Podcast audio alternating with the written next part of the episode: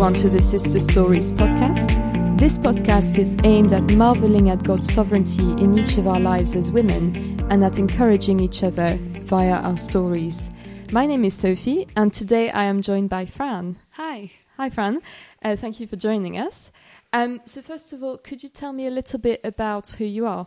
Yeah, so um, I'm married to Greg, so I'm a wife. Uh, Greg and I met in Australia 12 years ago, and fast forward to today, we now live in New Malden. We've got two kids. Uh, we've got Silas, who's three and a half, and uh, Florrie, who's 18 months. And I, um, I work as a marketeer for a, a big snacking company. Yeah. Um, so I, I try and encourage the nation to eat more biscuits. and uh, I also have my own little business as well, Mm. um, which runs out of my husband's hometown in Canada. Okay. Yeah. Oh, wow. What does that bus- business uh, do? It's uh, so we run uh, baby and toddler classes. Wow. For, yeah, for grown ups and uh, their little ones. And um, it actually came from my friend and I. Our, bo- our boys were born a day apart. Mm. And so we went through this really special moment of becoming mums for the first time. And Yeah. we, we designed this class that we thought would be the best class ever. And we named it, we made a business plan, and it was up and running by the time my son was one. So Wow. I love it. That's It's really amazing. good. Yeah. Oh, that's lovely. Um, so obviously we're going to talk a little bit about your journey to um, knowing Christ and, and your walk with Him. But um, can you tell me a bit about uh, your family background, how you grew up, what your family was like? Yeah. So um, I would say I, I sort of grew up in a Christian home. Um, my mum is a Christian, and she took me and my two brothers to church from a really young age. Um, she has quite a, a personal faith. She's very committed, and um, I, yeah, I mean, the way that she kind of behaves and conducts herself, she's just incredible. She has this incredible ability to go into a room and know if someone's suffering and look after them. Like she Mm. adopts these old ladies in the church and looks after them right until the point of you know them dying um, and looks after them in a way in which they've never experienced before. And I think when I was younger, I I used to think, oh, my mum's so kind, but now I very much see it as a point of it's just her overspill of her love for Jesus. Mm. Um, and my dad, he um, he grew up going to a Catholic church. Um, and I think it's probably fair to say that he had some bad experiences in the church, and I think that's made him quite hesitant to Mm. pursuing any type of faith.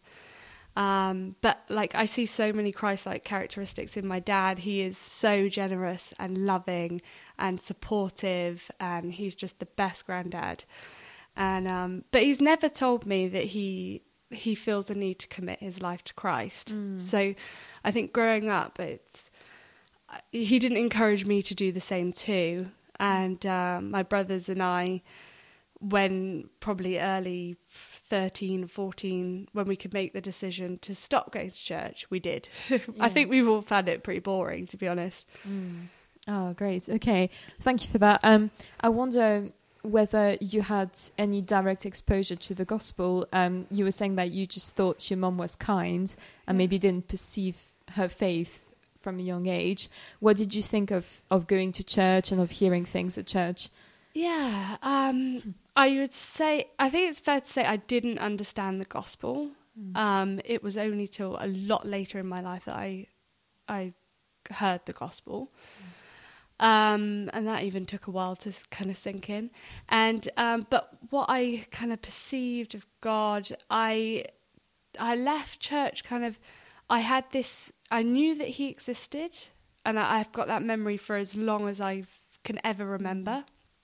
I knew that He loved me, and I always had an innate desire to pray when things would go wrong. But to be honest with you, I didn't know that God wanted anything more from me than just knowing about His existence. Um, so I didn't know that you know I needed to act or change on on that. Um, and I pretty much went through my whole till early mid twenties, Yeah. um, calling myself a Christian, you know, calling myself a Christian. Um, and but I would think about it, for lack of a better word, extreme Christians, and I would think, oh, they're judgmental. I I just kind of accepted these blind stereotypes that people have of mm. Christians, judgmental, prudish, you know, fun Yeah. police, and it's like I don't want to be associated with that. Um, but there was something that stuck with me of I know that he's there, I know mm. that he loves me, and why do I feel this desire to pray when mm. things get hard? Yeah. And where does that come from?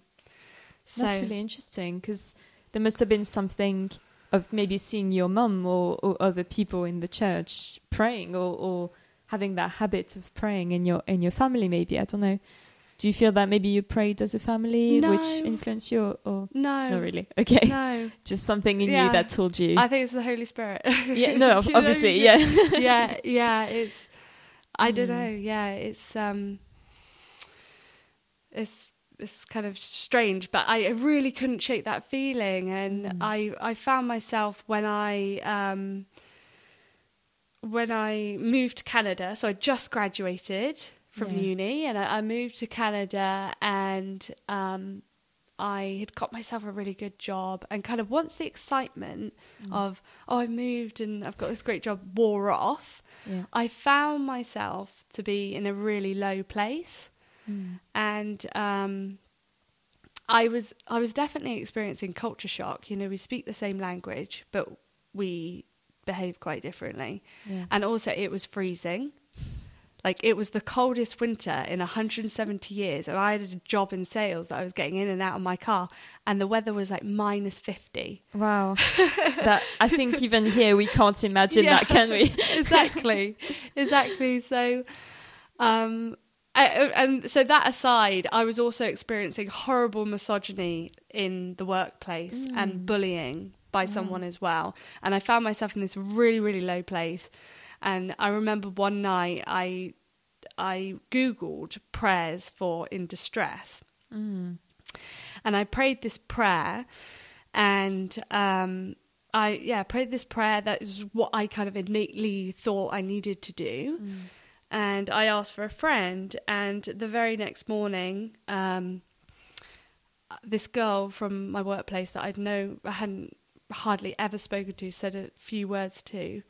Um, I didn't even know that she really liked me, to be honest. She called me up and said, "Do you want to go for lunch?" And fast forward eight years, this girl's more like a sister to me now. and you know, we have our boys were born a day apart. We have a business together. We speak every single day, even though we live in different countries. Mm. And I just think, even at a point where I was really indifferent to knowing God, he was he wasn't about me, you know, and he was revealing himself to me in that moment. I didn't understand the gospel then either, but he was showing me what kind of God he is.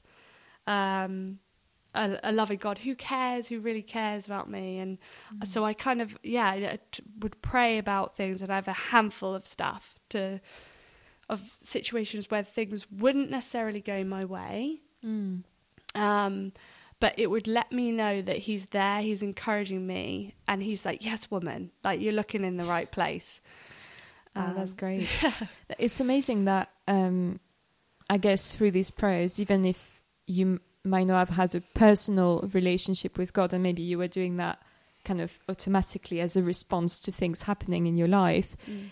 it's just really interesting how God continues to work, seemingly in the background, but bringing you to the right people and and in the right places. I'm sure. Um, if we carry on with the story a little bit, um, what happened in the years after after that? Yeah. Because surely you're not in Canada anymore; you're here. yes. So, um, can you tell me about maybe how you met Greg and Yeah. other things? Yeah. so um, well, Greg and I met in Australia 12 years ago. He spent a um, few years in the UK, and then once I graduated, I moved over there. And now we're kind of at a point where we're a couple of years off being married, and he was going through his own journey to come to know Mm. Jesus. And the first point that I realised, oh, his heart is really changing, or he's just acting really weird. Um, it was a couple of months before we were getting married, and he didn't want to move in with me. Mm. And I thought, well, that's kind of strange. Um, but I kind of shrugged it off and didn't think too much of it. And we got married, and he had become, you know, really kind of committed in his faith, and he wanted to go to church. And so I, I went along, you know, I'm, I'm a Christian as well, I thought. um, and I probably, I saw Greg change in front of my eyes. And um, yeah, I probably was in the church for two to three years Mm. before I actually understood the gospel message. And Wow. I, I went to really good churches as well. Um, but I think a lot of my, like you were saying, with God bringing people into your life, Mm. it, I think Greg was a lot of that to me. Yeah. Um, yeah, just seeing him completely change. I mean, there was there's one instance where he was experiencing someone being really horrible to him, Mm. um, and he he yeah we were talking about the situation. This person was undermining him and it just really wasn't fair what was happening. And i was saying you you need to reveal her. You need to you know go to hr or whatever. And then he says to me well i think i need to show love to her. Mm. and that was really radical. I was like you want to what? You want to what honey? Yeah. um, that was really wild. Um, but it, it shows how radical Jesus' love is for us. Mm. And I think I I understood that at that point. Um, and so I went through this whole journey of like understanding sin. Mm. Um, and isn't that exactly what Jesus did for us? You know, his love was that radical, even when we were sinners. Um, Yeah. He died for us because he loves us, and it that was kind of a, a a good illustration of that that drove the point home. Yeah. But I realised that I was still living a life indifferent to him, even Mm. though I was kind of going to church and whatnot. But Yeah. uh, yeah. So, so what? At what point would you say that changed? And I, I know you said uh, before that there wasn't really a moment where you feel you committed your life to Christ, in particular, because it feels like you've been a Christian all your life, really. Mhm. In maybe in your mind at the time as well. But um, was there a, t- a kind of turning point, or was that was that the turning point? yeah, maybe? I think it probably was. Um, and I got to the point after that that was like, I know he exists, but I'm acting like he isn't, and I feel like I'm Mm. almost living a lie. Wow. And so I actually have this note in my iPhone that records exactly the date and time um, of when I wrote this message. Um, and I was sat there in my kitchen. I was eight months pregnant, and I was thinking, what am I going to like teach my kid about his existence? Like, what do I actually believe? Mm. And I wrote down three scenarios for myself. Yeah. So yeah, this was 28th of July, 2018 in the afternoon. It's kind of cool how how that's recorded. I love when yeah. I mean, you know, of course, there's a journey, obviously, with all of that, but I have a specific date Yes. of when I became a Christian. That I find, I don't know, it really strikes me when you can actually pinpoint a time where you turned, where you repented and believed. And yeah. I think that's really fascinating. Obviously, a lot of us don't have that specific date, and it's a very slow process sometimes. Um, but it's quite striking when you can actually think back of that day Yeah. and look at what actually changed. It makes it really palpable for us, doesn't Yeah. it? Yeah. Yeah. Sorry. Um, I'm actually stand corrected. It was 28th of January. It was just Oh. before Silas was born. Yeah. Um, and so I, yeah, I had option one, which is I wrote, God is there. God loves us. So he does care what we do, including the things, uh, including things that are unkind to people and ourselves. He let Jesus take our place in judgment so that we can be reconnected with him in love and forgiveness. And then option two was God is there, but he's indifferent to what we do. And this Mm. is kind of where I was sat. Yeah. Um, God doesn't really care that much about how we live our lives. He wants us to have a good time, and as long as we feel good, that's all that matters. So if that means acting selfishly or dismissing others, then kind of so be it. And then I Mm. thought about that. I'm like, do I really want to follow a God of that Mm. character that's indifferent to people suffering and you know, that was certainly not the God that I had experienced, a God that was like answering my prayers. Um, So, and then the third one was uh, God doesn't exist.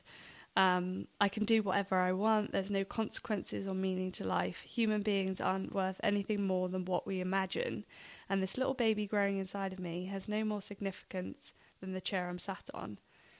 And I was That's like, quite harsh, isn't it? yeah, but isn't that the reality? For a lot of people, I yeah, guess. yeah, Isn't that the reality of of a life without God? Mm. Like it is that, and I couldn't believe that. I knew from my past experience that that was not true. yeah. Um, and so, yeah, I went with option one, and I think that uh, for the first time ever, I wanted God's plan for my life Mm. more than I wanted my own. Yeah.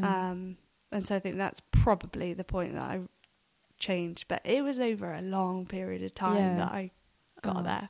It sounds like there's a lot of little things contributing to it. And i think we all have that experience somehow of bit by bit things bringing us closer uh, closer to him or him reaching out to us a little bit at a time sometimes. Um, i wonder whether your prayer life changed as a result of that. Because you were saying how if something happened in your life you were turning to god in prayer. Mm. and whether you noticed a change in the way you were praying or or I don't know in your relationship to God because surely there must have been some kind of change. Oh yeah, it, it radically changed. Before I was just like, I want this, help me. Mm. Um, and then it, I went through like a long period of just like repenting, not feeling good enough Mm. um, for God, and um, and and the prayers changed in that it was like I'm moving out of my own way. I'm moving, you know, I'm not going to let what for me it was social acceptance. Um, it was being ruled by my own emotions and feelings that I had been for so long. I'm not going to let that rule me. And I want, God, I want you to take um, control. I want your plan for my life. And so I, anyone that kind of knows me well is that when I commit to something, I, I go for it. And I, I gave him some really big things. And at times where it's like I felt really uncomfortable about it. Yeah. Um, and a lot of that was had a situation with my career, had a situation with moving house, how I actually got to New Malden. I really didn't want to come here. Oh. no reflection on the church. I didn't know the church even existed at this point. But yeah, Greg will tell you. But I, I gave it over to God Mm. um, and he's led me here. And I honestly can say that I've never felt the freedom and and the peace that I feel within myself Mm. since kind of making that decision. Yeah. Oh, that's amazing. I wonder as well, we haven't really mentioned your reading of the Bible at all. Uh, and obviously, that is an essential part of being a Christian. I wonder w- whether you started reading it at a certain point as well in your life, or what is your relationship to Yeah. the Bible, really? So I think when I started going to church with Greg for that two three years, I uh, I did join a home group eventually, um, but I dabbled in and out of the Bible. Uh, you know, I didn't read it that much. Um, kind of the Sunday sermon was my my source of information, um, and I just don't think I had the. It felt like a chore, and and that changed over the three years, and I became more interested and um, and I got to a point where it's like that's radically different, and that I need the Bible, like I need that as the first thing in my life. Um, and even during this lockdown, even though I had a, a newborn and a toddler and a husband that was in a really busy season of his life, I woke up at 5 a.m. during a, a, a period and I had like an hour reading the Bible um, because it was like, that is, I just have to center myself um, in Yeah. God's word. And when you do that and you become more attuned to what is He saying to me, and, you know, I experienced more joy um, and like I had more capacity. Mm. Um, and logically, that doesn't really make sense. Um, but it's definitely, you know, it's like having having a marriage as well that you you base your marriage on what the Bible says. It just Yeah. only leads to flourishing. Yeah, that's right. Yeah. Oh, amazing! You mentioned the lockdown, and uh, my next question is about about about that really, and um, whether there were some challenges. I'm I'm assuming there might have been, um, or encouragements from God in that time. What was it like for you? Yeah, I think um, that was a really good. The beginning of lockdown was uh, quite good for me spiritually um, because I could just organise my time how I wanted. I wasn't doing the commute or anything like that, and I had this real hunger to get to know the Bible more. Um, and like I said, I, I woke up early to fit that into my day, and I had a really, you know, I had amazing kind of response, I'd say, from from Yeah. God from that. Um, and I think that that set me up in really good habits, Mm. and you know, just to start my day always by doing that first, because I could easily get distracted with other things. Um, but yeah, I, I, I grew so much during that time as well. Mm. And I think when you make God the priority of your day and not just give him the overspill of, oh, I got to get this done, Yeah. things can really change Yeah.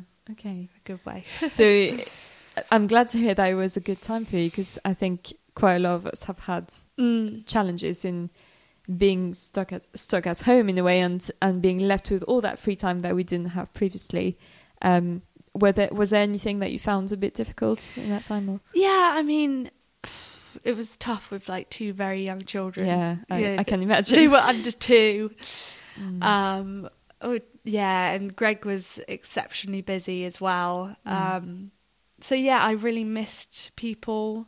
Um, and but I try I wherever I could, I tried to use it as an opportunity. Mhm. Um, you know, I listened to audiobooks and um, I would work on my business a bit as well. So. Yeah. yeah, there, there were definite hard times about it. Mm. Yeah. Right, yeah. Um, and finally, uh, to finish with, um, if you had to give any advice to maybe a younger Christian or maybe even to someone who is from a Christian family and would call themselves a Christian but hasn't really made that commitment to following Christ, what would you say to them? Mm.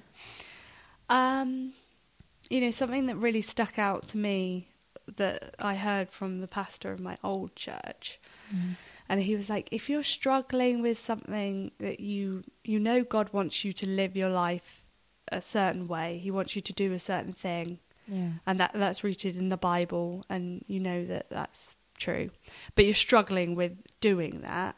He was like, "Pray about it and try it on." Mm. And you know, I'm thinking in my mind, oh yeah, kind of like a Zara top. I just try it on and see what happens, see if I like it or not. and and I feel like that gave me quite a lot of encouragement actually to Mm. To just try things out God's way. And I think when you do, you won't look back.